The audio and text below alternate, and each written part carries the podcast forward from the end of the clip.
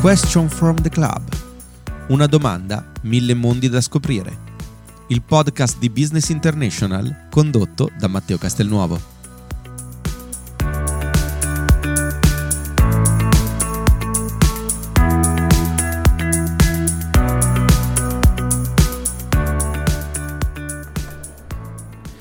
Siamo in compagnia del professor Riccardo Tiscini, professore di economia aziendale presso l'Università Mercatorum e docente dell'Università Luis Guido Carli. Innanzitutto grazie di essere con noi.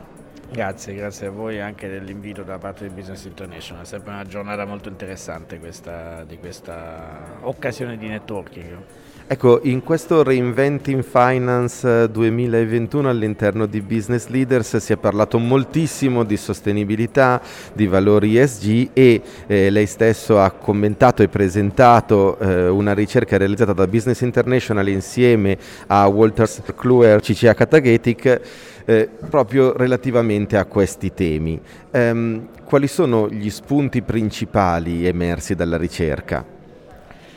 Punti principali sono secondo me il fatto che su questi temi si è diffusa una grande attenzione anche da parte delle aziende non quotate, anche da parte delle aziende non grandissime, perché le quotate e le grandissime hanno già fatto, soprattutto le quotate grandissime, diciamo, hanno già fatto molta esperienza su questo e abbiamo avuto anche testimonianze nella giornata di oggi, ma la, la Sarvi ha avuto un alto livello di risposte e ha denotato un alto livello di attenzione a questi temi anche da parte delle non quotate e delle imprese non, tan- non, non così grandi, soprattutto sul fronte di dedicare, diciamo, di identificare uno specifico responsabile per le attività ISG, di ritenere gli investimenti strategici per l'impresa.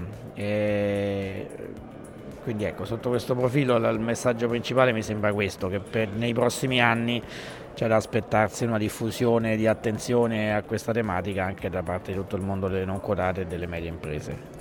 Ecco, quindi l'Italia che di solito fa sempre un po' fatica no, ad andare verso questi temi di innovazione e ad anticiparli, possiamo dire che è pronta quindi per la sostenibilità, per andare verso la sostenibilità e per la transizione sostenibile anche da un punto di vista proprio della finanza d'impresa?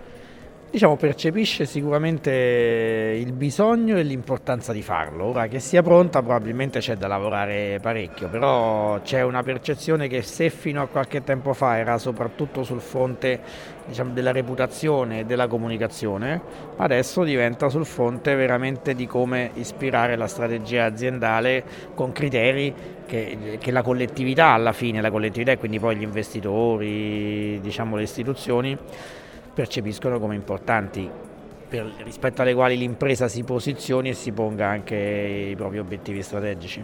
Ecco, in questa mattinata il, la figura del CFO è stata caratterizzata e definita come una figura sempre più strategica che però deve andare un po' a dialogare con tutti i dipartimenti, non più solo guardare ai dati finanziari, ma un po' a tutti quegli aspetti che caratterizzano poi l'attività dell'impresa.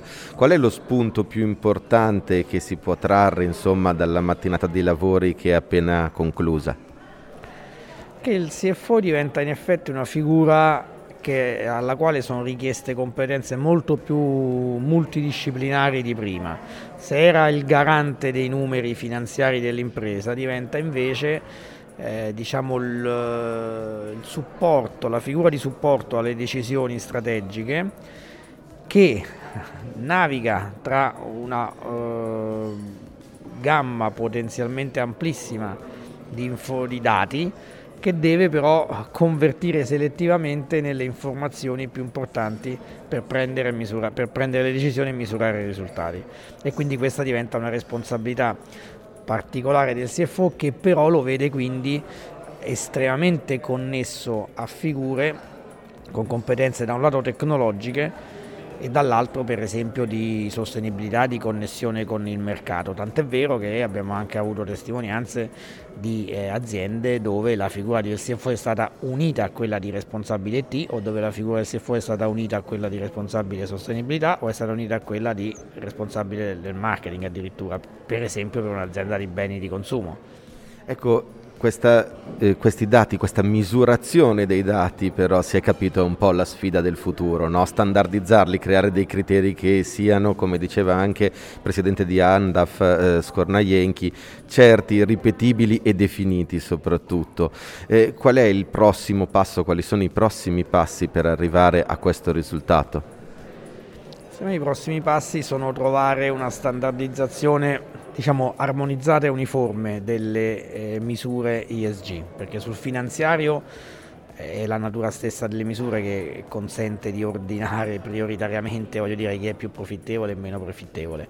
Sulle misure ESG non è così, oggi abbiamo una serie di prassi, anche di standard, però che ragionano uno diverso dall'altro e comunque che non arrivano mai a una sintesi unitaria. Invece le scelte aziendali hanno impatti molteplici su tutte le dimensioni, quindi quello che serve sono misure che rispetto alla scelta consentono di misurare a sistema congiuntamente gli aspetti finanziari, ambientali, sociali e di governance, pervenendo alla fine a un qualcosa che consenta di veramente prioritizzare queste scelte.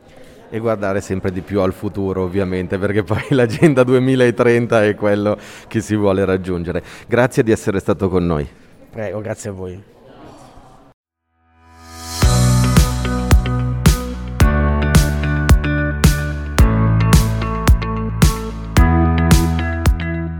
Avete ascoltato Question from the Club, il podcast di Business International condotto da Matteo Castelnuovo.